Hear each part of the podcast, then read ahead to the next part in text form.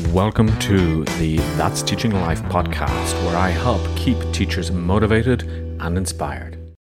Hey, welcome along to another podcast. And of course, this is That's Teaching Life, where I talk about things that are going to help inspire you to become an even better teacher and to enjoy your teaching life more. So, today, what I want to talk about is planning and you know, how long do we spend planning our lessons and how long should you spend planning your lessons?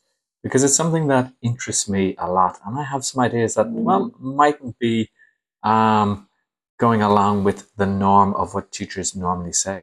And of course, planning is important because we never want to go into a lesson or into a session and not know what we're actually going to uh, teach. But I also think we have to be um, planned, we have to plan for the unplanned. And uh, you're going to discover what I mean by that just in a sec. Oh my God, what is this guy saying? But uh, over the years, I mean, during my teacher training, when I trained to be a, a teacher of IT, I did go through lesson planning. I mean, you know, we had our, we learned about lesson planning, schemes of work. Um, and the idea in principle is, is excellent that if I went off sick, any teacher could just pick up my scheme of work and they could see exactly where they needed to uh, go because they would see how I planned out my my year. Um, but in all of the trainings I've done and all of the classes that I've done, I do very basic lesson planning. I like to go with the flow. And my my clients always say that they have an amazing experience with me. But the last time I did proper lesson planning was when I did my CELTA um, course back in 2019. So it was just the year before COVID hit. And it was interesting to go back and see it. And, you know, the way they talked about that you had to, uh, you know, four minutes for the introduction and whatever was 12 minutes for um, something else. And then you had to do something else. I, I don't even remember the headings that went into the CELTA planning.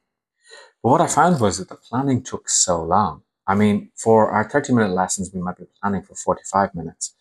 Um, if we did enough to, to, to get a good grade. But I had a colleague and she used to like, you know, spend hours planning and, making resources, etc. And everybody said to her, I mean, that's not practical. Yeah. You're, you're not working at the moment, so you have the time. But if you have 20 hours a week, there's no way that you could actually um, plan that much um, because you would be, you know, doubling your, your hours, etc. And I think it gets to a point where the students will enjoy the class. And even if you did two hours more planning, it's not going to add to their experience. And somebody that I used to work with used to always say, use the student as your textbook. And I do believe that that's true. I mean, you have to have flexibility when you plan. You, I mean, here's how I plan. I have a, a basic outline. I use a lot of websites that will give me um, plans uh, ready-made plans. And one of those is Lingua House. If you've not uh, used that, it's an amazing resource.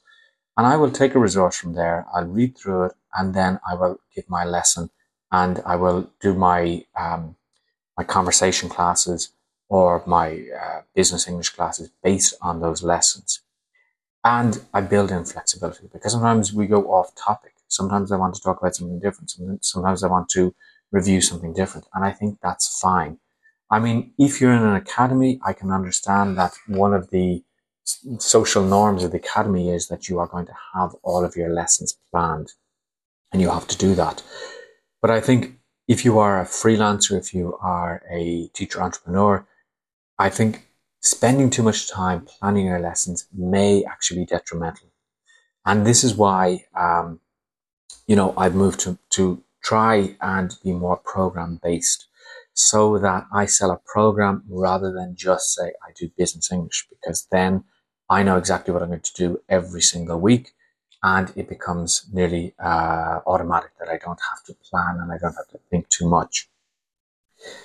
Now that doesn't mean that you can just go into a lesson and not have any idea what you're going to do. You must have some basic outline. You must have at least some skill. And I think I, I think it comes with skill. I think it comes with time with skill that the longer you're in the teaching game, the easier it is for you to think like this. Now, of course, I'm interested in your comments because this is just my point of view, but I'm interested to know what you guys think.